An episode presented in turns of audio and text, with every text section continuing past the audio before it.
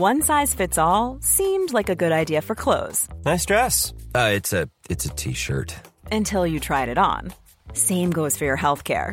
That's why United Healthcare offers a variety of flexible, budget friendly coverage for medical, vision, dental, and more. So, whether you're between jobs, coming off a parent's plan, or even missed open enrollment, you can find the plan that fits you best. Find out more about United Healthcare coverage at uh1.com. That's uh1.com. Cool fact a crocodile can't stick out its tongue. Also, you can get health insurance for a month or just under a year in some states. United Healthcare short term insurance plans, underwritten by Golden Rule Insurance Company, offer flexible, budget friendly coverage for you. Learn more at uh1.com. Many of us have those stubborn pounds that seem impossible to lose, no matter how good we eat or how hard we work out. My solution is PlushCare. PlushCare is a leading telehealth provider with doctors who are there for you day and night to partner with you in your weight loss journey. They can prescribe FDA-approved weight loss medications like Wagovi and Zepbound for those who qualify. Plus, they accept most insurance plans. To get started, visit plushcare.com slash weight loss. That's plushcare.com slash weight loss. Hej och välkomna till Långloppspodden. Tack Alexander och välkomna alla ni lyssnare till ett fantastiskt avsnitt. Alltså, jag är fortfarande, alltså vi spelar in det här nu efteråt, alltså jag är fortfarande lite skakig och liksom lite så här starstruck och, och, och vad var det du sa? Ja. Ja, Jag, jag är starstruck, det var det. Eller ja, fortfarande lite... Ja, lite pirrigt så här i efterhand också. Det släppte riktigt äh, nästan aldrig. Eh, vi har ju suttit med en av eh, giganterna måste vi säga va? Ja, det tycker jag. I Ski Classics. Ja, det tycker jag. Eh, väldigt aktuell med lagbyte alldeles nyligen och eh, ja, vi har ju väntat på det här. Vi, vi spekulerade lite jag och du när vi satt och undrade var eh, han skulle gå någonstans. Men eh, till slut så blev det lager 157 och vilken, eh, vilken uppställning de har nu. Ja. ja, men vi pratade ju om det när vi, när vi hade stängt av mikrofonen att eh, det känns som att eh, Real Ragde, det, det finns liksom inte längre. Inte med den starka bredden som laget kommer ha nu med tanke på, alltså, ja, som har en otrolig, otrolig bredd på åkarna. Det är inte bara att de har toppåkare utan de har otroligt duktiga, jag vill inte säga hjälpryttare, men alltså slitvargar som gör det där grovjobbet och ja, det kommer att bli otroligt intressant nästa säsong alltså. Ja, det kommer det verkligen bli.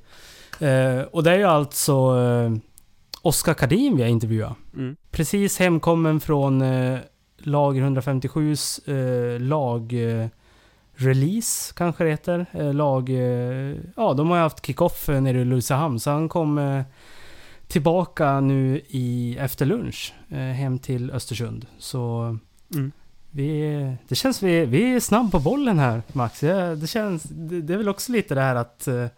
eh, Fan, det, är- det är stort det här. Ja, för oss är det ju riktigt stort. Alltså det är, jag tycker också att det här blev en väldigt bra intervju. Oskar bjuder på han bjuder på mycket liksom godbitar och väldigt mycket erfarenheter delar han med sig från tiden i Ragde liksom. Så att det, ja, det blev en väldigt, väldigt bra timme vart det nästan som vi, vi intervjuade. Det kommer väl bli lite mindre när vi har klippt ihop det här så att Ja, vi, vi snackar väl inte något mer om det här utan det är väl bara Vi tar väl in gästen nu va? Det gör vi.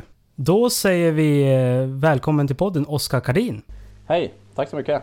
Det här lagbytet är vi ju så himla himla intresserade av och jag ser verkligen fram emot en Ja det här kommer ju bli uppåt mot en timme Alex. Alltså ett, ett riktigt långt avsnitt med en, ett jäkla härligt snack alltså. Ja, verkligen. Eh, och vi har ju eh, aldrig haft sån här eh, respons på Instagram på eh, frågor till eh, intervjun. Så det, det finns lite att gå igenom. Det finns lite att beta av och ja, vi har laddat upp en ordentligt frågebatteri så att det här är det ser jag verkligen fram emot. Precis. Men eh, precis som vi brukar så börjar vi med frågan Vem är eh, Oskar? Eh, jo, men jag heter Oskar Collin då. Eh, jag är väl längdskidåkare i, i, från Östersund, eller Optand, där jag är född och, född och uppväxt. Eh, jag är väl, vad är jag egentligen nu? 31? 31 år gammal. Eh, har väl åkt skidor mer eller mindre hela livet. Jag gick på skidgymnasiet i Järpen och sen eh, studerade lite här på skiduniversitetet i Östersund innan eh, det blev eh, fullt ut och heltidssatsning på långlopp. Nice. Vad roligt. Eh, du, du, du säger Östersund först. Alltså jag, jag måste ju ställa den här frågan för att när man, man, man tittar på TV, lyssnar på radio, tittar på Youtube-sändningar och så vidare så kommer ju alltid Optand upp eftersom Emil och Nils är därifrån också. Alltså jag måste bara... Äh, hur ska jag formulera mig Alex? Men är Optand, alltså hur stor bidragsfaktor har Optand varit liksom i, i din karriär som skidåkare? Eller är det liksom Östersund? Vad säger man liksom? Är det Östersund eller Optand? Eller? Eh, ja, jag vet inte riktigt. Eller alltså, det har väl varit en stor bidragande faktor att både Nils och Emil har åkt, åkt skidor och hållit på. För vi började ju på barnskidskola tillsammans när vi åkte för Brunflo. Eh, så var vi iväg på det när vi var små och så har vi tränar i lag väldigt mycket så det gör ju att det blir som en bidragande faktor. Men eh, sen har jag flyttat därifrån när jag var, vad var jag, 15-16 år. Men det är ju bara 10 kilometer utanför Östersund där så man är ju hem ganska ofta och åker ofta förbi där när man är ute och tränar och så. Ja. Men det är ju lite, det är lite häftigt eh, det här att eh, ni alla tre kommer därifrån och att eh, ni nu sammanstrålar i samma team. Det, jag hoppar, jag trodde ju redan på det här förra året ja, men eh, det blev det ju inte. Eh, då kom ju i alla fall Nils till eh, lager. Men nu är ni alla tre där och precis som Max sa lite före intervjun här så har vi haft väldigt många av de här Instagram-frågorna är ju just om lagbytet och hur ja, hur du ser på det och hur det har gått till och sådär. Så jag, jag, vet inte var vi ska börja men eh, du var ju ragg dess sex säsonger. De hette ju lite Santander och eh, har de hunnit med några mer namn i, under du var, tiden du har varit där? Ja, det var ju, det var ju Santander i början då. Sen var det Ragde Egendom till en början och sen blev det Ragde Charge då. Men det är ju, Ragde var ju samma ja, huvudsponsor, bara att det var ett, eh, vad säger man, ett systerbolag eller dotterbolag som det blev. Eh, som åkte för, eller som blev huvudsponsor de senaste åren. Okej, okay, ja. Men sen eh, har du bytt nu då och hur, eh, hur eh, känns det? Eh, jo men det känns väl jävligt kul egentligen tycker jag. Eh, det, har ju, det är väl alltid bra med en förändring och så har jag varit där som sagt nu sex år och så ja, har man känt, jag hade två års kontrakt nu senast. Så det gick ut nu i vår, vår då och så är det väl många olika anledningar till att jag valde att byta nu då. En av de största det är väl egentligen just på grund av Nils och Emil. Att jag, ja, jag tränar väldigt mycket med dem eh, och då känns det kul också att tävla med varandra än att tävla mot varandra. Liksom. Eh, när, man, när man gör så mycket i lag då. Och sen är det också, det är väldigt många som har gått i lager som har fått sig ett lyft. Eh, om man ser till både Runar och eh, vad heter det, Torleif nu i år också. Känns som han eh, fick ett lyft också. Så det är ju spännande att se lite hur de tränar och mycket är säkert detsamma men det kan vara lite små detaljer som gör en skillnad i slutändan. Ja, bra analys. Eh, du kom ju från ett, ett ganska stjärnspäckat, eh, eller ganska, ett väldigt stjärnspäckat lag och har ju åkt med alltså extremt många utav de bästa, måste man väl ändå säga på samma lag. Och har ju också haft eh, Magnar som tränare i många år. Men jag är så lite nyfiken för att du har ju varit på lag med både Andreas Nygård, Auklandbröderna, eh, Tordasle Gärdalen. Jag vet inte, Petter Eliasson, var han med? Han måste ha varit med något år också va? Ja, Petter var med två säsonger som jag var med också. Ja.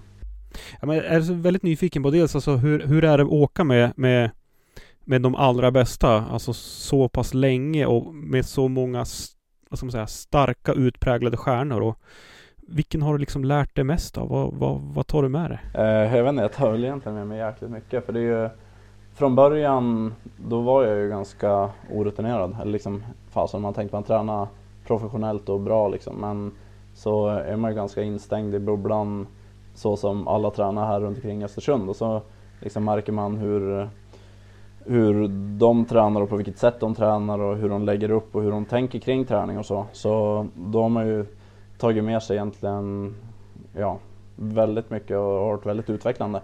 Eh, och har ju fått ja, tips och så från egentligen alla i laget. Hur, alltså, hur är det att hur är det liksom att kampera med alltså, de här all, alltså, allra, allra bästa åkarna? Har, har ni liksom har det varit alltså man, man går till hockey så är det ju ofta liksom det, även fast det är man är på samma lag så är det ofta liksom väldigt intensiv stämning på vissa träningar. Eh, det kan lätt bli gruff, det kan lätt bli liksom Ja men det blir hårda kamper. Eh, så är det samma i, inom längdskidåkning eller har man en mer liksom avslappnad känsla där? Eh, nej, jag vet inte, det är väl kanske lite mer avslappnat men det kan ju fort bli under ja, men, hårda intervallpass när alla är väldigt trött. Då blir ju ofta, eller den som är tröttast, om någon annan, om någon annan är pigg och någon är trött så märker man ju det. Då kanske man vill grilla den andra lite extra och då kan det ju bli grinigt ibland. Men eh, sånt är bara kul i efterhand och det är inga, alla mår ju bara gott, om det, eller gott av det. Ibland är man ju den som är dålig själv och ibland eh,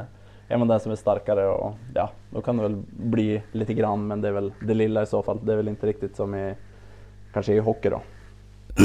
du var inne lite på det här med lärdomarna du har dragit av eh, ja, med alla skidåkare man möter i princip och sådär. Men hur, hur tror du det kommer skilja sig nu när du är i lager från tidigare eh, träning och ja, och allt runt omkring liksom? Um, jag vet inte riktigt. Det verkar väldigt lovande nu på första lägren när vi har gått igenom lite lägerplan och så. Um, tidigare har vi, det är många tidigare som har haft eh, barn och så, så det har inte varit så mycket läger och så under, under sommaren för då folk i Ragde har haft barnen hemma och så, så på sommarlov så har det blivit lite lugnare på den fronten med, med läger så nu märker jag direkt att eh, Ja, i fjol tror jag vi hade första lägret i slutet på augusti och nu har vi liksom tre eller fyra läger planerade innan augusti. Så lite skillnad där. Men sen hade vi också något år när vi, vi vad säger man, barnlösa då. Vi drog till Livigno och var där när vi hade ett, eh, eh ja, ett väldigt bra avtal med något hotell där. Så då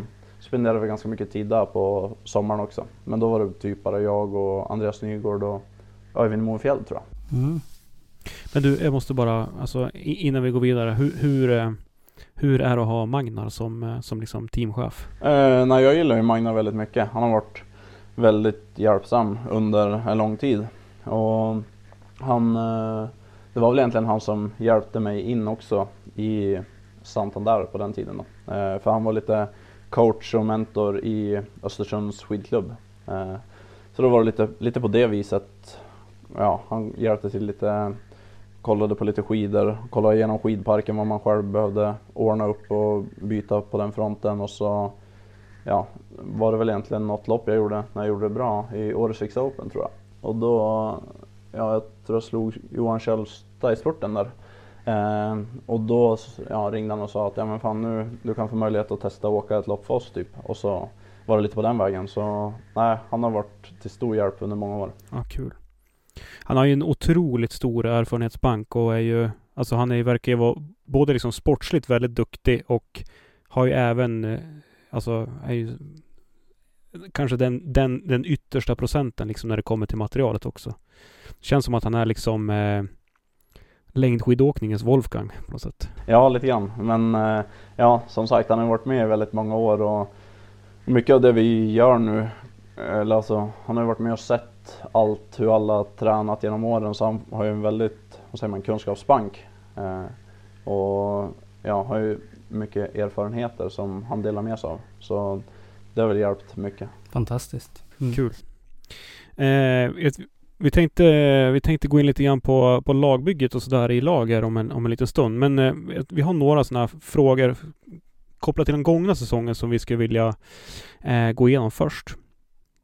Och eh, jag har ju eh, sett på både dig och eh, Runar Skaug Mathisen som liksom otroligt starka slitvargar som gör det där jobbet, gör det där jobbet uppför, hjälper till att dra, kanske drar lite väl mycket ibland.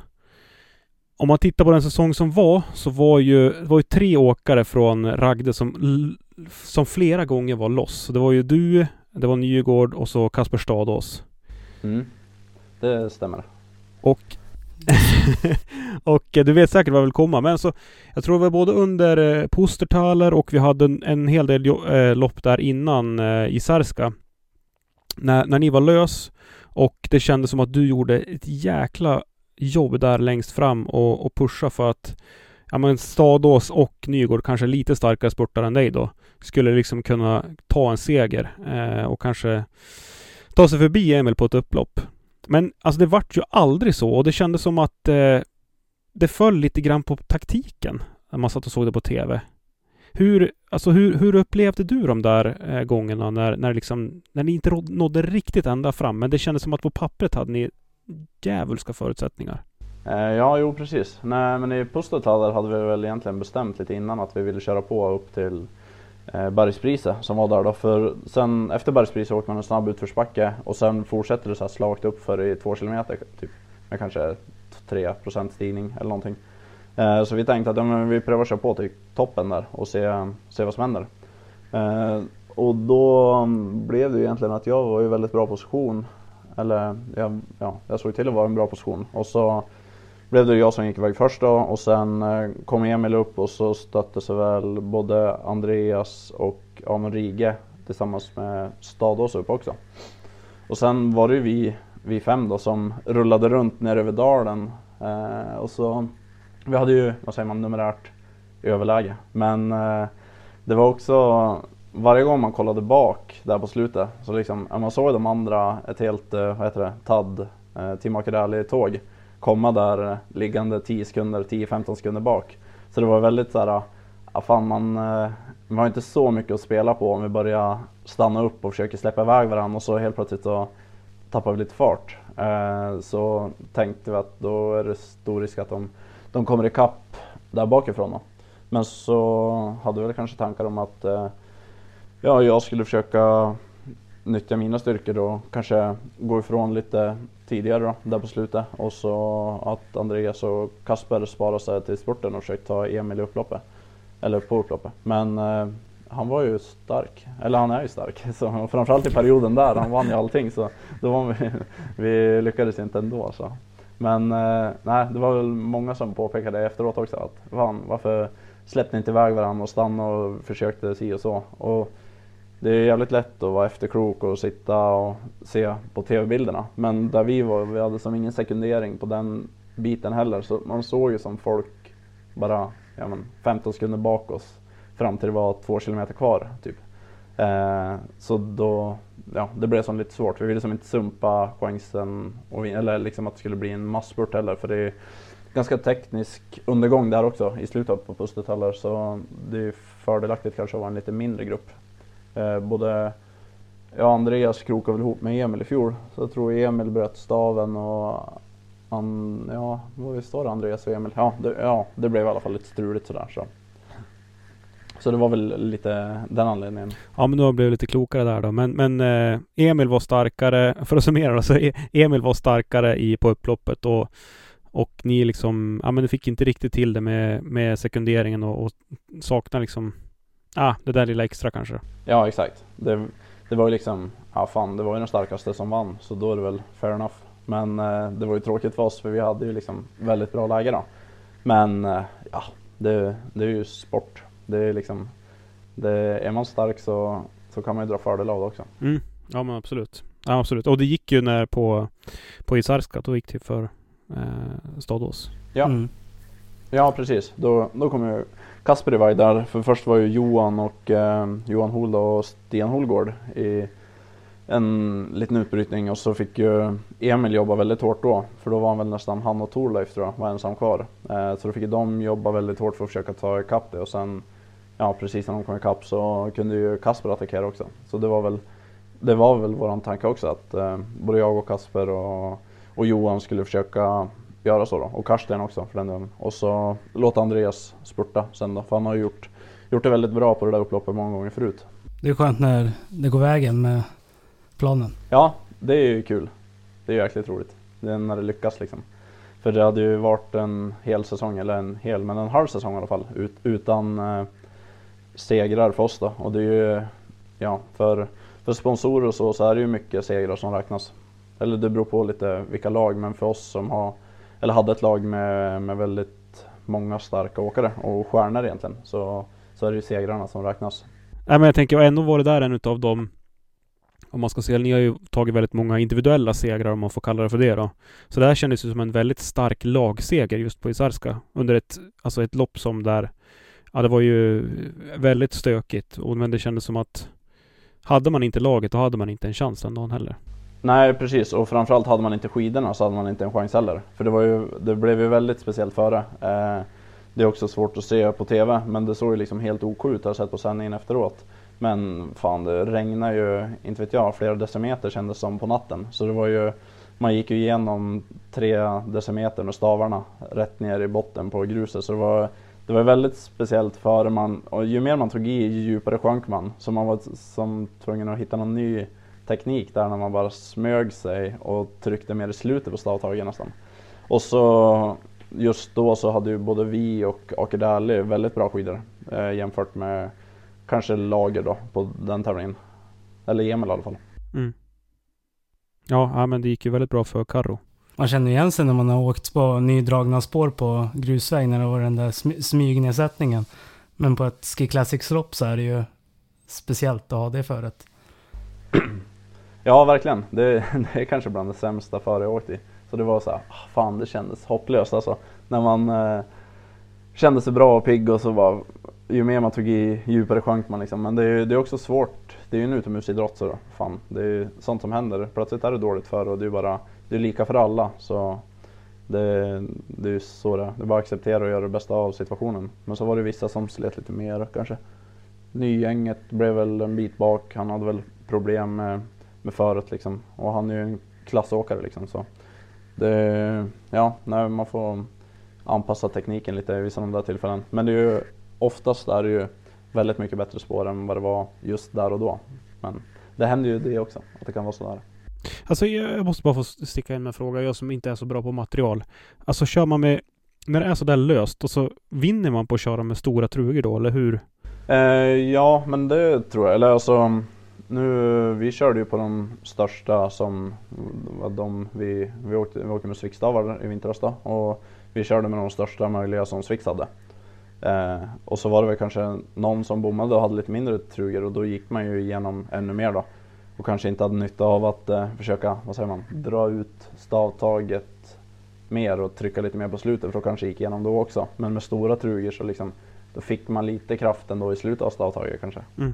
Ja, för jag upplever, alltså jag är ju, jag är ju jättegrön på det här, men jag upplever ju att när det har dåligt före nu här på vårkanten, då har ju liksom sto, stora trugen har ju liksom varit helt omöjlig att dra tillbaka. Man har ju nästan liksom backat när man ska dra tillbaka stavarna. Men det är kanske bara min teknik. Ja, jo det kan, ja, men det kan, kan ju nästan bli att man, eh, att man fastnar, fastnar bak med armen liksom. Men, eh, eller med armarna. Men det var väl... Ja. Säg som det är, det är ingen match när man är proffs. Exakt, det är ingen, precis. Men man får anpassa sig. Sen Ja, det finns ju något märke som har ännu större eh, trugor som man brukar trycka på om det är riktigt jäkla dåligt. Men det, det kanske är lite svårare när man har eh, stavsponsorer och sådär och byta rakt av till något annat. Ja, exakt. Ja, och så, för jag vet att eh, skidorienterare, de kör väl ofta i mindre bra spår eller mindre bra stavfäste. Så de har väl ofta, eller där finns det väl en hel marknad, en hel djungel med stora trugor tror jag. De är väl expert på det kanske. Men oftast behöver vi, eller ja, man åker ofta med de större varianterna. Men eh, oftast funkar det väldigt bra. Men nu hade man kanske behövt några stekpannor eller någonting som, som stavtrugor. Mm. Ja, men eh, ja, som du sa, det är ju lika för alla och ja, få anpassa sig. Eh, bara off record, vill du prata mer om någon tävling Max eller eh, specifik? Annars tänkte jag bara fråga lite hur eh, du ser själv på din säsong och ja, hur kroppen har känts och prestation och så. Mm. Eh, ja, när min säsong i år var, jag vet fan, det blev ingen riktig höjdare tycker jag. Jag tyckte kroppen kändes väl egentligen väldigt bra i ja, både Pustertaller och La Digonella i början på, början på januari. Men eh, Ja, vet fan. Sen fick jag inte riktigt till det. Jag hade ju några förhoppningar om att komma ännu bättre slag till Marcialonga. Men så gick det ju... Fan, det gick tungt upp sista backen där. Jag var ju först in i backen, så jag hade ju bra möjligheter om jag hade varit fräsch då. Eh, jag låg i rygg på Morten Eide Pedersen halva backen, men tyckte hela tiden att det gick lite för fort. Eh, och sen vet jag inte, jag tyckte jag blev kom, kom aldrig riktigt in i det efter det heller. Jag blev sjuk och så sen eh, direkt efter Gisärska blev jag magsjuk och så blev det, ja, det var lite, eh, inte helt eh, king, inte önskvärt. jag tyckte hela tiden att jag saknade lite överskott liksom i, i slutet. För det blev väl man, när man var sjuk så om man var sjuk och sen försökte man träna ikapp det. Det är ju dumt. Men försökte lite ändå. Och träna mycket då för man tänkte fan nu måste man ju köra på. Så kändes det som man var lite sliten kanske. Ehm, stora delar av andra halvan av säsongen. Men så typ Vasaloppet, det tyckte jag funkade ehm, ja, egentligen väldigt bra. Där kände jag mig stark men var så här, ah, precis hacket för dålig för att gå med över Krångåsen. Så det var precis över krönet där som jag flög av och så blev jag liggande själv ett tag mellan både den här tätgruppen och gruppen som var mellan, vad var det, 7 och 10 eller 6 och 10 kanske. Nästan bort till Hemus och sen eh, blev det att det blev ja, snarare 15-20 sekunder upp till tätgruppen och så blev det den gruppen bak mig blev kanske 5 sekunder efter istället för 15 som det var i början då. Så då var det väl bara att rätta in sig i ledet där bak, ta en gäll och så se när, när vi hade ju en väldigt bra situation ändå med både Johan Hol och Kasper och eh, Andreas då eh, tillsammans med Emil och Peter Staxon. Eh, så det var ju för oss egentligen ett drömläge ändå, även om man själv önskar att vara, vara där framme och slåss om det när de är, ja vad var det i mål, 15 sekunder upp kanske eller något sånt. Mm. Det, det är ändå ett steg framåt mot uh, känslan förra i alla fall, som du sa. Så det, det båda väl gott. Det, hur, hur kändes de sista loppen på säsongen efter det då? Eh, ja, exakt. Eh, ja, Birken var egentligen ingen höjdare heller och sen testade jag att vila jäkligt mycket till racerlöpet. Eh, och på racerlöpet kändes det sjukt bra egentligen. Men det är, så, ja, det är kanske inte det som det är väl kanske min största svaghet typ. Att staka 30 minuter uppför i 10 procent. Så staka, saxa, staka, saxa. Så det blev, ja, jag kände mig bra men jag låg eh, eh, lite för långt bak på toppen. Så jag blev liggande i en grupp två, nej, ja, grupp tre kanske. De, eller grupp två av stakarna. Det var en grupp med fäste längst fram typ. Och så ett gäng stakare som jag hade så 20-30 sekunder upp som jag såg hela tiden och låg och jagade. Så det var, jag låg väl själv, eller jag och Chris, Chris André Jespersen, låg och jagade den här gruppen. Men vi kom aldrig ikapp men vi låg på samma avstånd hela tiden. Åkte Chris i mål på den tävlingen? Eller? Ja, tror det eller ej, men han gick i mål. Ja, ja kul. Det var din förtjänst. Mm. Jag, jag, Ja exakt, ja. Men jag tror, jag undrar om han inte kraschade på slutet. Eller om han blev less kanske. Ja det kan ha varit det. Han eh, släppte i alla fall sista, sista tre kilometrarna och var en, jag vet inte, halv minut, minut efter i mål så. Ja, det var ju skönt för dig att komma lite före. Uh. ja, jo exakt. Men man vill ju, man vill ju vara först i mål. Inte, fan nu vet jag inte vad det blev, men 15 kanske. Fan, man drömmer ju om mer. Mm. Mm.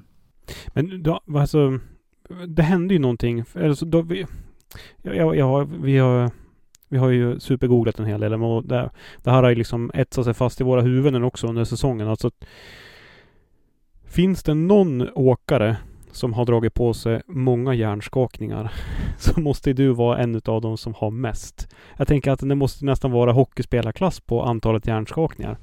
Ja, jag vet inte. Jag har, jag har en dålig historik där kanske. Ja, det började egentligen med att jag ramlade när jag tränade mot Vasalopp en gång. Bara halka utför på skidor. Slutet av några sex eller sju timmars pass. Slog i huvudet, visste inte vad det var för...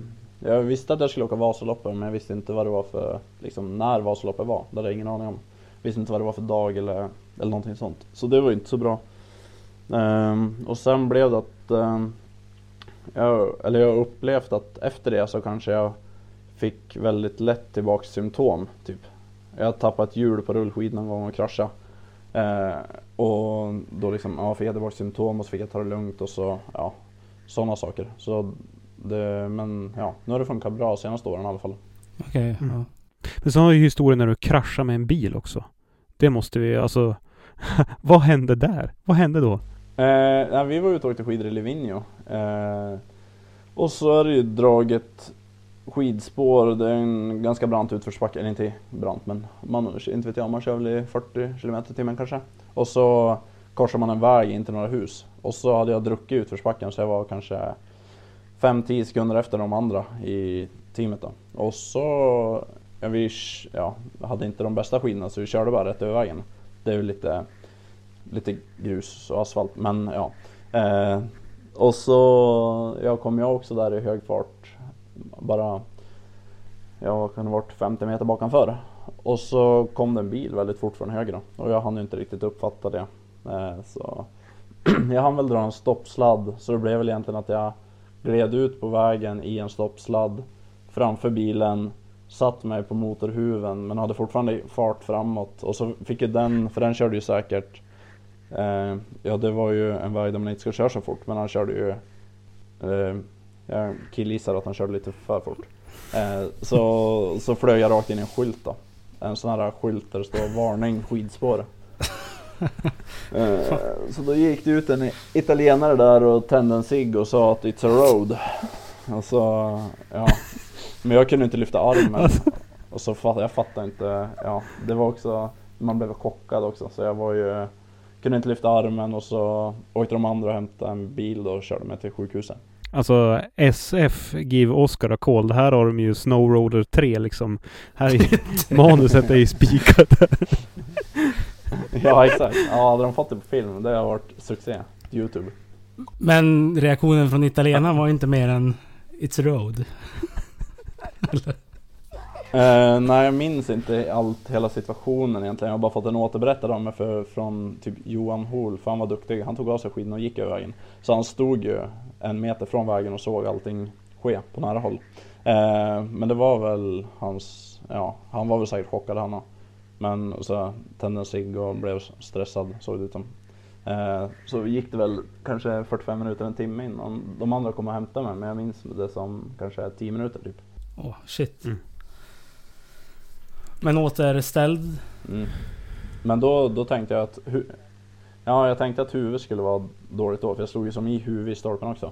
Eh, men det var ingen fara egentligen. Det var helt fine. Det var bara olyckan som jag inte mindes riktigt.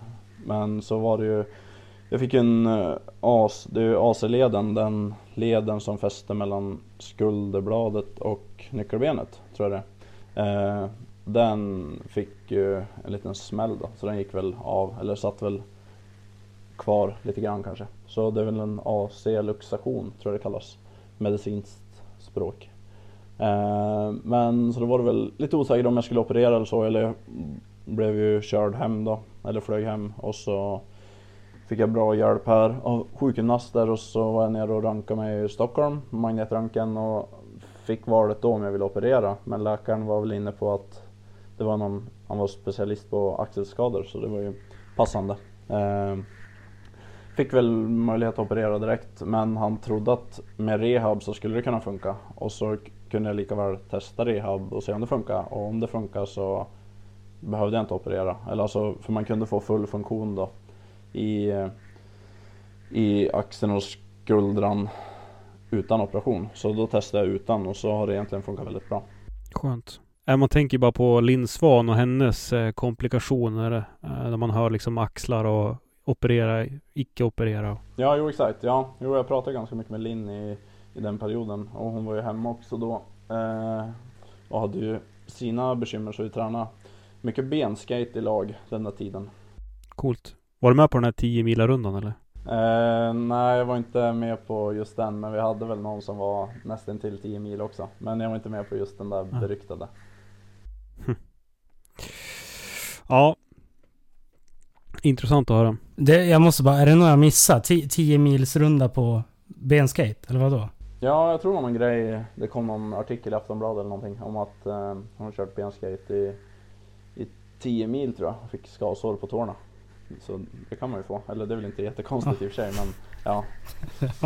Nej, så, men det blev en lång pass i okay. skate, eller benskate för mig också den där tiden. Men eh, lyckades ju komma tillbaks till Vasaloppet som var det stora målet då. Men då hade jag egentligen ont, ont då, men det funkade OK ändå. Och så var det väl, det blev ju egentligen bättre och bättre hela tiden under säsongen och var i tät kontakt med sjukgymnaster och så. Eh, så var det ju, ja, man åkte väl på smärtstillande då, eller Ipren och Alvedon för att det inte skulle göra så ont. Men det funkade bra och jag körde mycket teknik på rullband för att kolla så att det såg bra ut. Alltså så att jag inte gör massa mm, fuckade saker med armen bara för att ta mig framåt utan jag lyckades verkligen aktivera allting som det skulle och lyfta armen så som jag ville. Men eh, få, ska vi blicka framåt på, på lagbygget? Det tycker jag låter jättebra. Ja, hur, eh, hur ser du på eh, lagbygget i Lager 157 framöver och vad tror du din roll kommer bli eh, kommande säsong? Eh, det vet jag inte riktigt. Eller såklart är ju Emil, han är ju såklart kapten så som han har presterat. Eh, och har vunnit gula västen två gånger. Men eh, det visar sig väl under sommar och hösten, ja, vilka som, ja, om någon tar steg och presterar bättre och hur man presterar på träning och så. Eh, och så blir det väl utifrån det man, man väljer en taktik och ser varandras styrkor och så. Det är alltid bra att vara ett starkt lag med många bra, bra åkare. För då kan man ju spela varandra goda. Ja, för ni kommer ju ha ett jäkla starkt lag alltså nästa år. Det kommer ju vara Ja, det kommer vara ruskigt att möta er. Ja, det är väl det som är tanken. Så jag hoppas på det. Så det borde ju vara positivt för egentligen alla i laget. Då, det är ju alltid bra att ha folk framme där uppe som man släpper in i spåret och låter, ja, låter hoppa in framför och kan ta en lucka. Och det är alltid bra, säg att man är fem, sex stycken med där framme så kan man ju turas om och, och ta en lucka om det är någon som attackerar ur ett, ur ett annat lag. Så det är bara, bara bra som jag ser det i alla fall. Det ska bli spännande.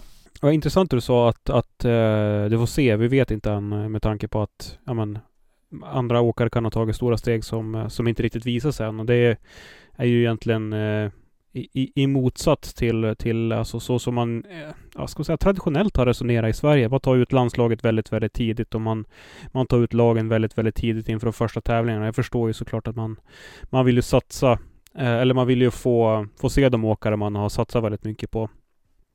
Men eh, jag tänker på, det kommer ju från eh, Ragde och, och Magnar i spetsen. Men hur, hur ser din individuella träning ut eh, här och nu? Har du någon tränare så där som du, som du har kontakt med dagligen eller liksom lite mer ofta? Eller är liksom, har alla en och samma tränare? Eller hur, hur skiljer det där sig någonting? Eh, nej men jag har ju egentligen inte haft någon tränare de senaste sex åren. Utan jag har ju varit min egen tränare. Eh, för jag tycker att jag är väl den som känner min kropp själv eh, bäst, tycker jag. Eh, och så har jag studerat en del eh, idrottsvetenskap och så. För att egentligen, det var ju, det valde jag att studera just på grund av min elitsatsning då. För att lära mig mer om träning och kroppen fungerar och nutrition och psykologi och hela den biten. Eh, så jag har inte haft någon tränare men däremot så har vi diskuterat sjukt mycket träning hela tiden och varje vecka i laget då. Och ifrågasatt eh, varför man gör så och om, ja men du borde köra det där passet istället till exempel och varför gjorde du de intervallerna? Du skulle kanske kört dem där. Så det har ju varit, man har haft väldigt många bollplank eh, under tiden i, i Ragde. Eh, så jag har egentligen inte skrivit någon plan utan jag har tränat, eh, träna, eller jag har ju tänkt igenom vad jag vill träna. Och så har jag tränat det så gott det går tills jag blir sliten och känner att jag kanske behöver vila lite grann. Så det är väl ungefär så jag jobbat tidigare. Nu eh, nu är väl planen att, att träna lite mer efter en plan då. Eh, bo, ja, vi Östersundsgänget främst då. Så vi har ju bra nytta av att eh, ha varandra här i Östersund. Både jag, Nils, Karro och Emil då. Så det blir väldigt mycket i lag och då kör vi efter en gemensam plan och så blir kanske inte alla pass i lag men en del nyckelpass och så eh, främst. Kul! Alltså, eh, men jag tänker eh, kopplat till teknik och sådär, då är du liksom din egen tränare eller du tar hjälp av lagkamrat och sådär? Eh, ja, tidigare har vi ju filmat väldigt mycket på eh, under träning då. Och så har vi har egentligen kollat på det tillsammans och diskuterat och ja, men borde man göra lite så? Borde man ändra någon vinkel där? Sätta stavarna lite annorlunda och så vi har diskuterat väldigt mycket teknik eh, tillsammans. Eh, och det blir väl och nu, lite liknande nu också, men så blir väl Jernberg mer involverad nu då. Intressant att höra. Det tror jag är bra där att kolla på sin egen teknik och utveckla därefter. På film alltså. Ja, man, man kan ju tänka att uh, fan nu åker jag ju svinbra. Och så ser man en video och så bara fan var det sådär man åkte? Då så bara oh, suck. Och så måste man uh, justera lite och det är inte alltid att det uh, ser ut så som det känns. Men det är ju väldigt lärorikt och nyttigt att se sig själv på, på video. Um, så uh, vi, vi är här för att prata om dig. Uh, vi körde ju faktiskt, det här måste ju, Alex, det här har vi inte pratat om du och jag, men Vi hade ju faktiskt intervju, ett, ett timmes långt intervjuavsnitt med Ebba Anderssons kille utan att säga Ebba Andersson en enda gång. Det, det lägger jag in på CVt alltså. Nu sa du, eh, eh, nu, nu gjorde du bort det Max. Nu sa du Ebba Anderssons kille. Gustav heter han ju. ja, ja, just det. Just. Men det, det är ju alltså... Förlåt, förlåt. Ja, ja, du hör ju direkt. Ja, det blir helt fel. Ja, Gustav är fantastisk. Eh, men vi skulle vilja, alltså... När, när det var klart att du inte du skulle eh, fortsätta i Ragde, då tänkte jag direkt så här. Han kommer gå till Enkon, för att Frida är i Enkon.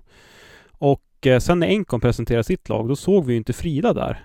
Ha, har du någon, råkar du sitta på någon inside info om, om hur Frida ser på framtiden eller? Vi kanske ska säga att det, alltså du är ju sambo med Frida Hallqvist som kör för Enkon. Körde för Enkon. Ja, exakt. Ja, precis. Jo, så jag har väl lite, lite koll på vad hon, eh, vad hon tänker och så. Eh, hon eh, eh började åka lite långlopp i fjol egentligen. Eller hon har väl åkt lite grann hela tiden. Hon har ju åkt Nordenskiöldsloppet några gånger och vunnit det. Eh, men så var det väl i fjol hon började åka lite Ski Classic. Och nu i år har hon väl haft lite fokus på studierna nu senaste tiden då. Så hon håller väl på att skriva examensarbete nu till byggingenjör och eh, har väl tänkt att arbeta lite eh, nästa år. Men hon tycker om att åka skidor så hon kommer ju garanterat fortsätta åka skidor och tävla men kanske lägga större fokus på arbete. Så då får vi inte se henne i, i något team eh, under kommande år? Jag tror inte det, men man vet ju aldrig. Hon kan ju dyka upp vart som helst. Hon, ja, hon tycker att det är kul att tävla så plötsligt kanske det behövs. Det är ju lite såhär, här att vara tjej och åka långlopp är ju ganska hett på marknaden. Eh, det är lite, det är ju fler herrar som åker och det är många som vill ha, eller det är kanske inte fler herrar som åker men det är väl i en större klunga och de flesta lag har ju fler herrar i lagen. Så det är väl eh, eftertraktat att vara dam om man gör bra resultat. Mm. Det kanske blir några inhopp då? Ja, det kanske blir några inhopp. Får se lite. Om, eh, om det passar och om, de, om hon behövs någonstans så är hon redo. Bänkad nu men standby. Speciellt i lag, eh, vad heter den nu då? Eh, första tävlingen, vad den kallas? Lagtävlingen där. Då måste man ju ha två damer till start. Så där, där kan det nog vara hett att få, få in lite hjälp. Ja precis, Pro Team-tempot där. Där är det ju Ja, om man vill vara med och slåss om, om lagsegen. Och det, det är väl lite olika olika lag, men jag tycker väl det är väldigt kul och det tycker väl de största lagen nu också. Och då ja, må man ha två, två tjejer till start och ja, plötsligt blir det sjukdomar och det ja, kan ju vara sånt där som blir och då kan det behövas ryckas in lite folk här och där. Det är främst damerna som, som blir utsatt, för många lag har ju kanske bara två damer eller tre damer. Så det, det är väl mer behov för dem där. Frida eh, har ju ställt en himla massa frågor också eh, till oss. eh, men... Ja, det, det låter som henne. Ja, ja det, det, det ligger risigt till kan jag säga. Eh, men hon undrar bland annat vem, eh, vem i teamet som kommer ta över eh, Andreas plats som din nya rumskompis. Ready to pop the question? The jewelers at BlueNile.com have got sparkle down to a science with beautiful lab-grown diamonds worthy of your most brilliant moments. Their lab-grown diamonds are independently graded and guaranteed identical to natural diamonds, and they're ready to ship to your door. Go to BlueNile.com and use promo code LISTEN to get $50 off your purchase of $500 or more. That's code LISTEN at BlueNile.com for $50 off. BlueNile.com code LISTEN. Hiring for your small business? If you're not looking for professionals on LinkedIn, you're looking in the wrong place. That's like looking for your car keys in a fish tank. LinkedIn helps you hire professionals you can't find anywhere else, even those who aren't actively searching for a new job but might be open to the perfect role. In a given month, over 70% of LinkedIn users don't even visit other leading job sites. So start looking in the right place. With LinkedIn, you can hire professionals like a professional. Post your free job on linkedin.com slash people today. Ja, just det. Ja, jo, jag har ju fan bott eh, sex år tillsammans med Nygård. Delat dubbelsäng med han fler nätter per år än vad jag delar med Frida nästan. Så det blir väl någon annan nu. Eh, får vi se lite eh, hur... Eh, I lager bor man en del lägenheter också så då blir det väl kanske att man eh, turas om lite. Eller jag vet inte, det kanske är större sovrum eller mindre sovrum och enkelrum och så. Så får vi se lite. Just nu i, på första lägret bodde jag med Nils. Så det gick bra det ja. Men eh, jag kan ju bara dra en, eh, dra en eh, fråga där på det. Har ni haft olika boendeupplägg alltså? I Ragde och Lager? Eh, ja, lite grann i alla fall. Eller vi har väl i stort sett alltid bott på hotell i Ragde. Eh, och Lager bor väl lite mer på tävlingarna ute i Europa så, så turas, ja, bo i lägenhet och turas om och laga lite mat. Och det blir ju, det är lite olika men det blir ju mm, mer, vad säger man, gruppsammanhållning kanske och bo i lag än att bara ligga på sitt hotellrum och sen äta i lag kanske. Ja men säkert. Det, det kan bli, bli en ny erfarenhet i alla fall för, för dig då. Eller ja. Eh, från de senaste sex åren i alla fall. Ja, jo precis. Sen har vi typ i Vasaloppet och Birken är det lite begränsat med, med boenden och så, så då har vi bott i hus där senaste åren. Så. Men eh, många andra gånger har vi bott i, på hotell då. Jag, må, jag måste bara få kasta in frågan. Hur, hur är det att bo med, med, med Nygård? Är, alltså, han, är, han känns ju väldigt, väldigt lugn och sansad i alla intervjuer innan, innan racen i alla fall. Men, men alltså, är, är det han som liksom plockar upp dina kallingar när du, man har kommit ut ur ruschen eller hur? Vem, vem är han? Hur är han som person att bo med liksom? Nej, han är väl jävligt eh, lugn och avslappnad. Och jag vet inte, vi har ju bott i lag så pass länge så jag antar att det är därför, eller jag vet inte, det är kanske ingen annan som kommer överens med oss så vi får bo i lag. Kanske på den vägen. Men eh, jag vet inte, vi har väl löst det där på ett bra sätt och har varandras grejer på, på varsin sida rummet så att man inte blandar ihop allting. Och så har vi olika storlek också så det är inte full kris. Han kör ju mycket XL och jag large så då hittar man sina, om det ligger en XL-kalsong i min väska så vet jag att jag råkat ta i hans. Ja, fantastiskt. Han har ju, Andreas Nygård, han har ju faktiskt skickat in några frågor. Men du, du nämnde ni, ni bor i... Ni har bott i stuga på Vasan i alla fall. Var brukar ni bo då? Eh, vi har ju bott i ett hus, med- hyrt av någon privatperson. Eh, typ, ja, vad kan det vara? Tre kilometer från startbacken. Så vi har åkt skidor på morgonen. Vi har väl stuckit ut vid sjutiden ja. sjutiden och åkt elljusspåret bort till startbacken och sen glidit ner till mål. Så det har varit jävligt smidigt. Så nu vet jag inte riktigt vart vi ska bo i år men det är väl inte Det spelar inte så jävla stor roll tror jag. Okej. Är det någon du känner Alex eller? Nej, jag tänkte bara för jag vet att det är något team som har bott i Eversberg för men jag vet inte eh, vilka det är. Jag tror Nortug bodde där någon när han skulle åka så det, det är alltid kul att höra i efterhand vilka det var. Det är lite, man blir blir lite starstruck när alla stjärnor är i byn. Jag tror Ramudden har bott där någon gång i något hus. Men jag är lite Det är osäker. läge att resa en bronsstaty då tycker jag. En torso. Ja, Torget i Evertsberg. Torg, ja leta efter det du. Ja. Mitt i korsningen kanske. Här bodde Nortug. En natt. en natt. Ja. Nej. Nej, jag ska inte säga något för jag är, jag är mer starstruck. Jag har varit väldigt, väldigt, väldigt ner- nervös inför det här Oskar. Eh, Eh, ja. Du, men eh, Nygård han har i alla fall ställt en fråga. Jag vet, Ja. nej men kör den, kör den, kör. Sorry. jag vet att eh, jag vet att han är väldigt, eh, väldigt cykelintresserad och är, är du det också förresten? Ja, ja, jag är väl över snittet cykelintresserad skulle jag säga. Jag ser, ser väl det mesta som går att se av cykel. Så, ja. Du har följt med girot nu då? ja, det var tråkigt idag när, nu vet jag inte när det här kommer, men idag åkte ju Tao Gegenhardt krascha ur sig. Så det var tråkigt. Ja. Han låg ju trea inför dagens etapp. Men håller Ja. på G, Gör du det? mm, Thomas. Han Ja. är, För det var, det var, det var Nygårds fråga. Här är Geraint Thomas eller Roglic? ja, vi håller på Thomas. Ja, Han, ja han leder ju nu så att... Eh, Ja exakt, så ja men det blir väl Det blir spännande. Det blir säkert tufft för han. Roglic är väl han är ju ganska duktig han också. Men nu är det väl fan halva klungan åker ju ut med covid nu och blir sjuk så Får vi se, det blir väl last man standing men eh, det är ju en väldigt tuff sista vecka så det blir kul att följa. ja, riktigt kul.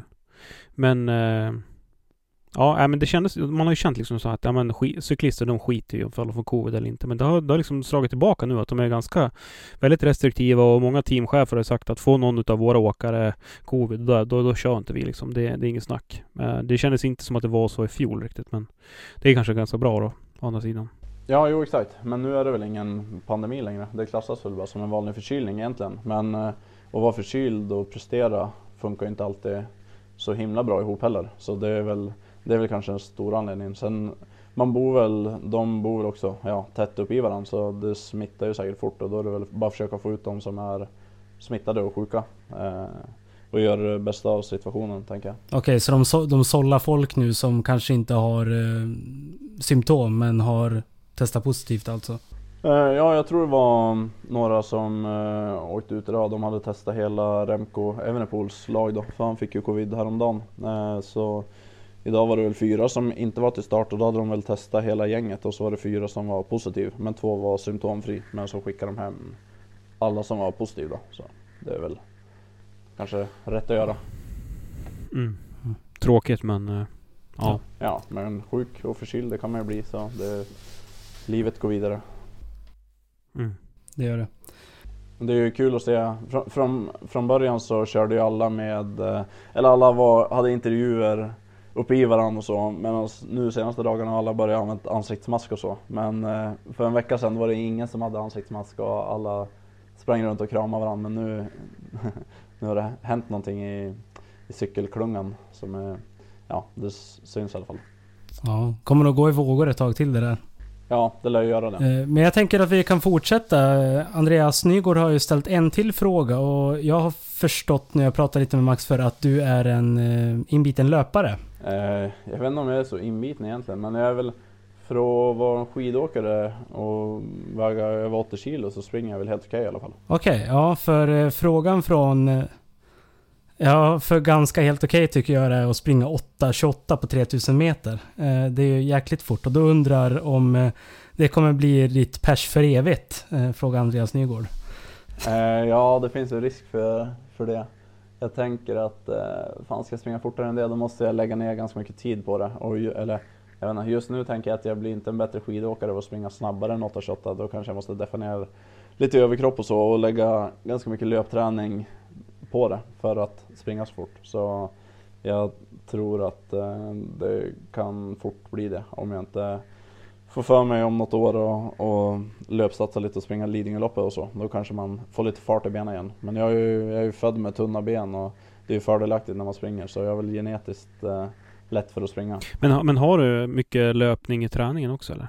Eh, nej, det, nej. Jag, jag, jag, tycker om att jaga segment och så på Strava. Eh, så nu på våren så det är väl ja, under under den här tiden så blir det väl kanske lite löpning och försöka ta lite, lite koms och er. Det är, väl, det är väl den löpningen jag gör. Sen blir det väl mindre och mindre och så, men det blir fort något pass i veckan. Eh, så ja, jag kutar lite grann men det blir mest eh, bara långsamt i terrängen. Inte så mycket platta intervaller. Jag kör en del intervaller på löpband uppför också, men det är ju 10 km i timmen och inte så utvecklande för löpsteget. Mm. Men det, är inte, det känns ju ändå inte som att det är average skidåkarna är inte ute och jagar löparkomps eller? Nej, kanske, jo, eller jag vet inte, kanske, några. Ja, ja jag kanske har fel. Jag, eller jag vet inte, jag brukar tävla lite med Martin Ponsiluoma. Vi, fast han är ju skidskytt då, men uh, vi brukar ju försöka ta varandras kom. Sen uh, cyklar jag lite också och försöker ta lite koms. Det är kul med Strava den här tiden på året. Jag tänkte ta en fråga vi har eh, skrivit ner för. Eh, vi, eh, vi hänger ju en hel del med Martin Epikolmstrand nu då. Som är här uppe och har loppet med oss. Och han var ju din första teamchef, för du började ju i Serneke va? Ja exakt, jag gjorde det. Började första säsongen när jag åkte långlopp så åkte jag i Serneke. Då jag fick ju väldigt bra möjligheter. Och, för då var jag lite fortsatt intresserad av att satsa lite på traditionellt. Och då fick jag en bra möjlighet att kombinera och åka det jag ville traditionellt och eh, åka det jag ville av långlopp då. Eh, så det var ju jäkligt schysst. Jag var ju lite i kontakt med Lager då också och Anton Jernberg eh, redan då. Men då var det ju liksom all in på långlopp som gällde. Och så Ja, just där och då så kände jag att jag ville satsa lite traditionellt men det gick ju rätt fort över då. Och så blev det att jag åkte väl långlopp eh, från eh, eh, januari den säsongen och resten av säsongen typ. Jag, ja, jag ville ju åka någon världscup och så blev jag inte uttagen. Så då åkte jag långlopp istället och så gick det bra. Och sen blev jag uttagen till världscup istället. Men då tackade jag nej för då ville jag hellre åka Marcialonga typ. Så ja. Säg inte det här som Max Novak hör. Nej. nej men det var ju, jag blev bara uttagen i, vad heter det, nationell trupp. Ja. Men du, jag måste bara, hur är relationen med Max? Ni, ni har varit lite gurgel efter Isarska.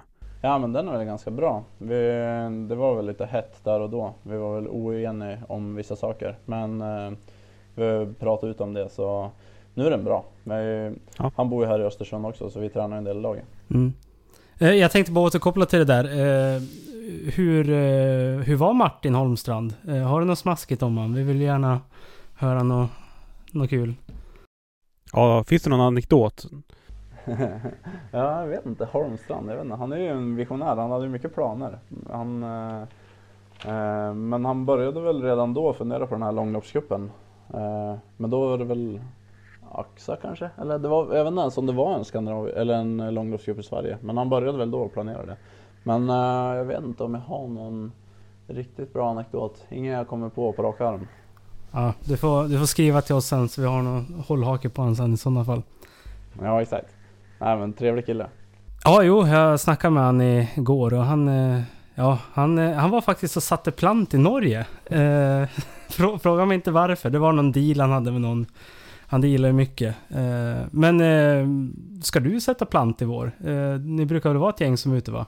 Ja, jo, ja, men det låter ju som Martin. Han hade ju hela tiden många järn i elden. Jag vet inte, jag kan ju tänka mig att han sätter plant i Norge för man tjänar ganska mycket mer pengar där än att sätta plant. Jag vet inte, jag har ju satt jävligt mycket plant här runt omkring Östersund. Men vi tjänar ju, jag vet inte, 32 öre plantan eller någonting, 35 öre plantan.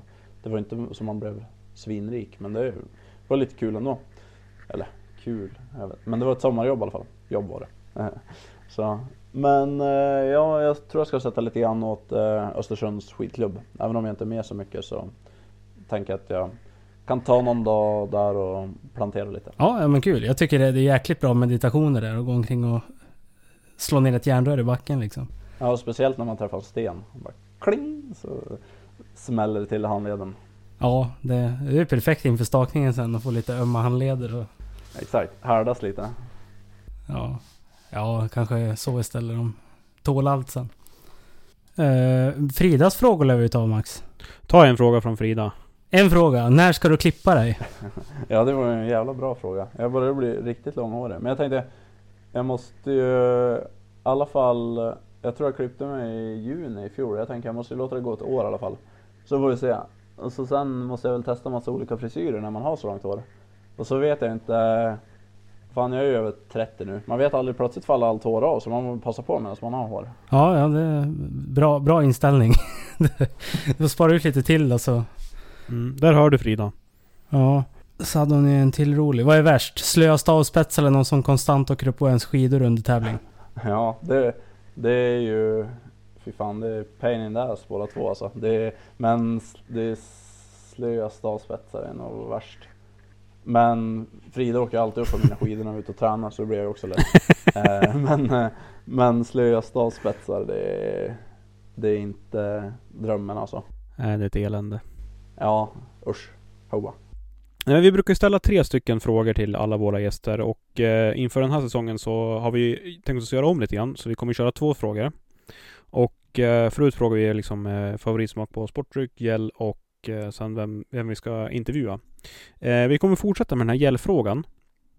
Men först tänkte jag bara kolla med dig. Vad är din alltså post-race indulgence? Alltså när du liksom har kört Marcialonga eller Vasaloppet. Vad äter du helst då? Mm, efter loppet eller innan loppet? Efter? Eh, efter loppet så, jag vet inte, man, ofta är man ju kanske inte jättesugen på mat direkt efter loppet. Men det är alltid gött att trycka en pizza eller någonting på, eh, efter, någon, eller efter någon timme.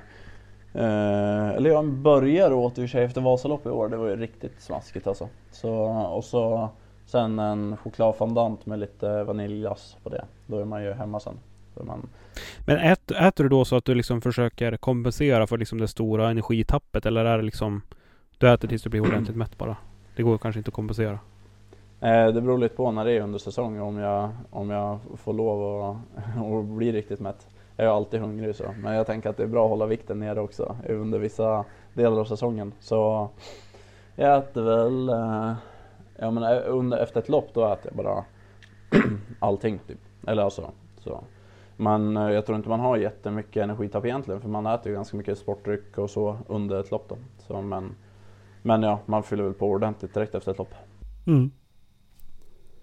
Och eh, sista frågan. Vad är din favoritgel? Ehm, ja, ja, vi har haft eh, smaklösa gäller nu, eller vad heter det? Ja, vi har haft någon fabrikant som inte har någon smak på elen Så det är väl egentligen bara att pressa i sig någonting. Jag vet inte vad det är, vad det smakar. Det, det är typ lite socker kanske.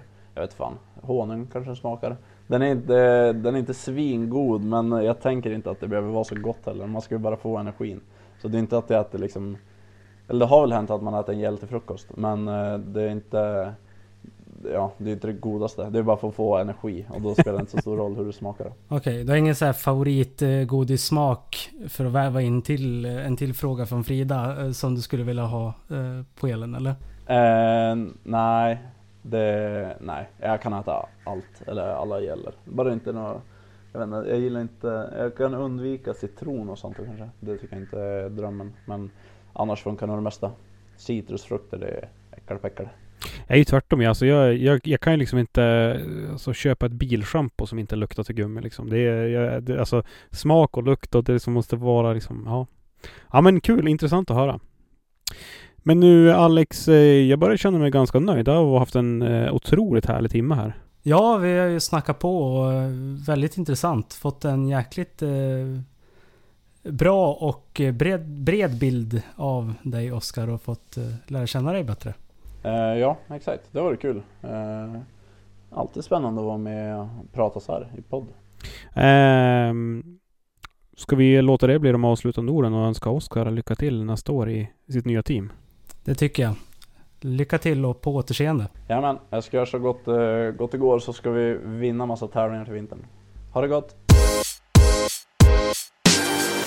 Ja men hur, eh, hur kändes det där Alex? Känner du fortfarande nervös eller? Ja, man är lite...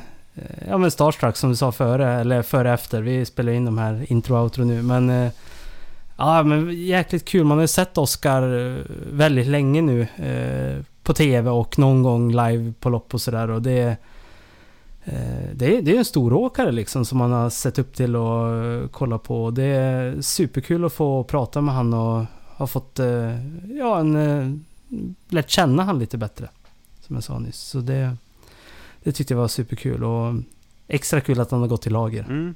Ja, men det känns som att eh, lager får ju liksom, det blir en, en svensk, eh, en, alltså, det känns som att han har kommit hem på något sätt. Det är kanske lite patriotiskt att säga, men det är väl inget farligt.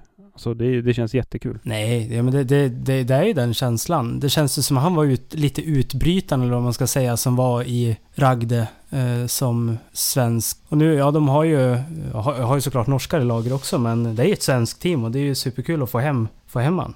Och så kommer ju de verkligen utmana om den här Real-titeln vi pratade om. Eh, kanske blir Real Ragde mot, vad ska jag säga, Ski Lager, eh, FC Barcelona liksom.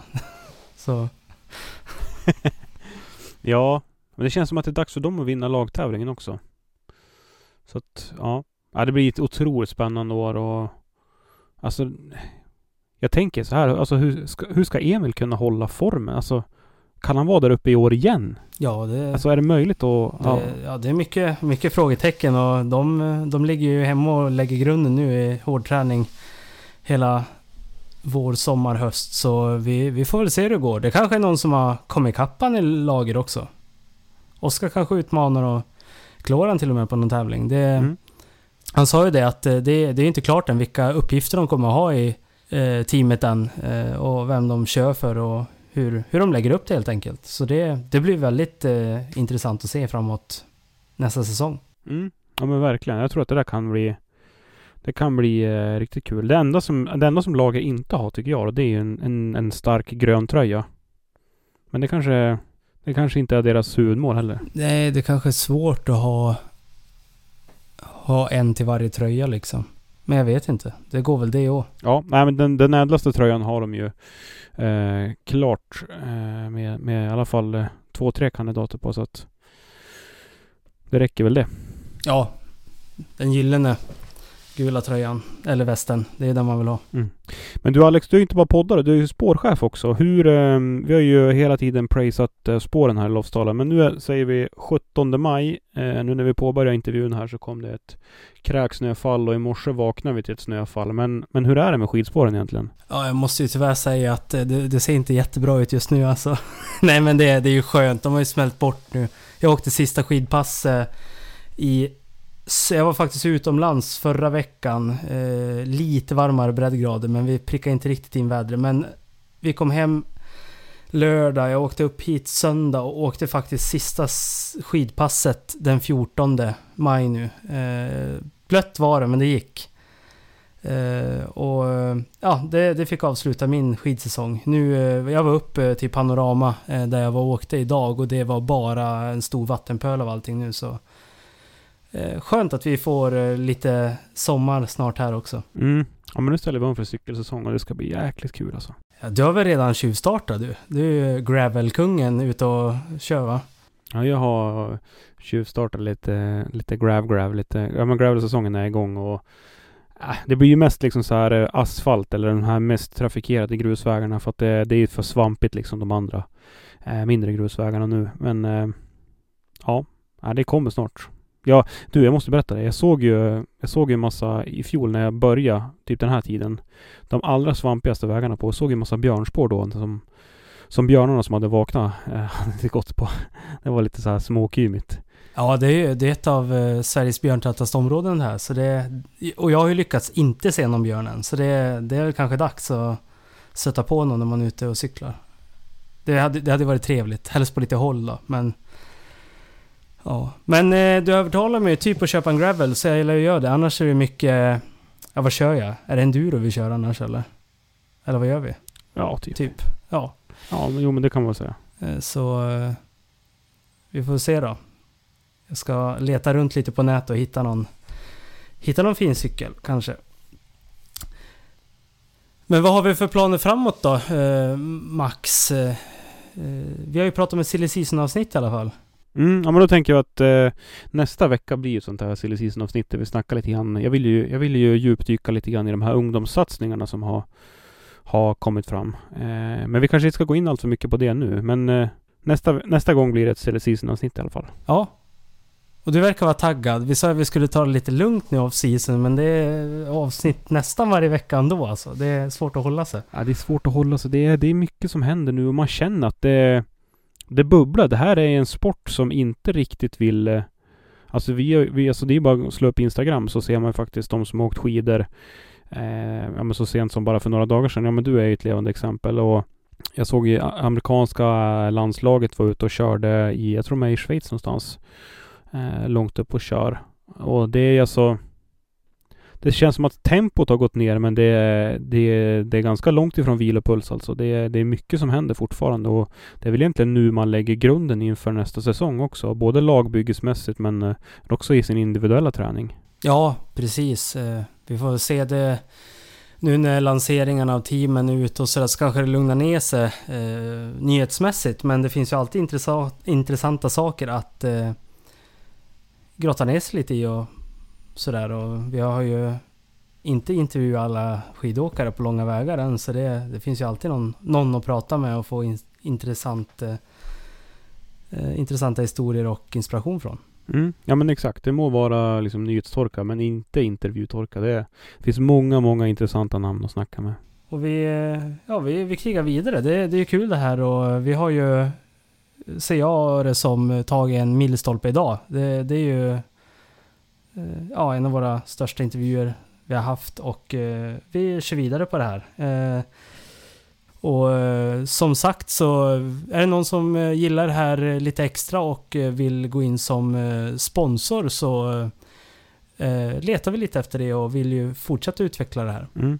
Vi ska inte gå in allt för mycket på det, men vi kommer ju vi kommer ju utveckla vårt koncept och ha liksom en helt annan närvaro på, på de nationella tävlingarna nästa säsong det här året. Så att ja, men vill man eh, bidra med någonting så, så är vi liksom väldigt tacksamma för det och vi hoppas att eh, jag hoppas att det är någon som, som hör det här som är engagerad inom längdskidåkning som kan tänka sig att eh, starta litet samarbete med oss då. Ja, ja men verkligen. Eh, vi, ja, det är inte gratis där. Och vi vill ju ta oss runt lite också så. Det behövs lite utrustning och så. Men du Alex, då har vi fått med liksom både då vi snackar ner Oskar, vi har snackat lite grann vad som kommer och fått med ett litet eh, sponsorinlägg. Då känner vi oss ganska nöjda va? Det, det, det är vi. Vi är väldigt nöjda. Vi hoppas att vi har fått förgylla eran eh, pendlingstur, ert träningspass, eran hämtning och lämning på dagis, eh, vad det nu må vara. Eh, vi älskar den här sporten över allt annat. Jag hoppas att eh, ja, vi hoppas och tror att ni också gör det och tillsammans så höjer vi den här sporten. Over and out. Over and out. Jag är fan trött nu alltså. Planning for your next trip? Elevate your travel style with Quince. Quince has all the jet setting essentials you'll want for your next getaway, like European linen, premium luggage options, buttery soft Italian leather bags, and so much more. And is all priced at 50 to 80% less than similar brands. Plus, Quince only works with factories that use safe and ethical manufacturing practices. Pack your bags with high-quality essentials you'll be wearing for vacations to come with Quince. Go to quince.com/pack for free shipping and 365-day returns. Mom deserves the best, and there's no better place to shop for Mother's Day than Whole Foods Market. They're your destination for unbeatable savings, from premium gifts to show-stopping flowers and irresistible desserts. Start by saving 33% with Prime on all body care and candles. Then get a 15-stem bunch of tulips for just $9.99 each with Prime. Round out Mom's menu with festive rosé, irresistible berry chantilly cake, and more special treats. Come celebrate Mother's Day at Whole Foods Market. Hey, it's Paige DeSorbo from Giggly Squad. High quality fashion without the price tag. Say hello to Quince. I'm snagging high-end essentials like cozy cashmere sweaters, sleek leather jackets, fine jewelry, and so much more. With Quince being 50 to 80% less than similar brands. And they partner with factories that prioritize safe, ethical, and responsible manufacturing. I love that. Luxury quality within reach. Go to quince.com slash style to get free shipping and 365 day returns on your next order. Quince.com slash style.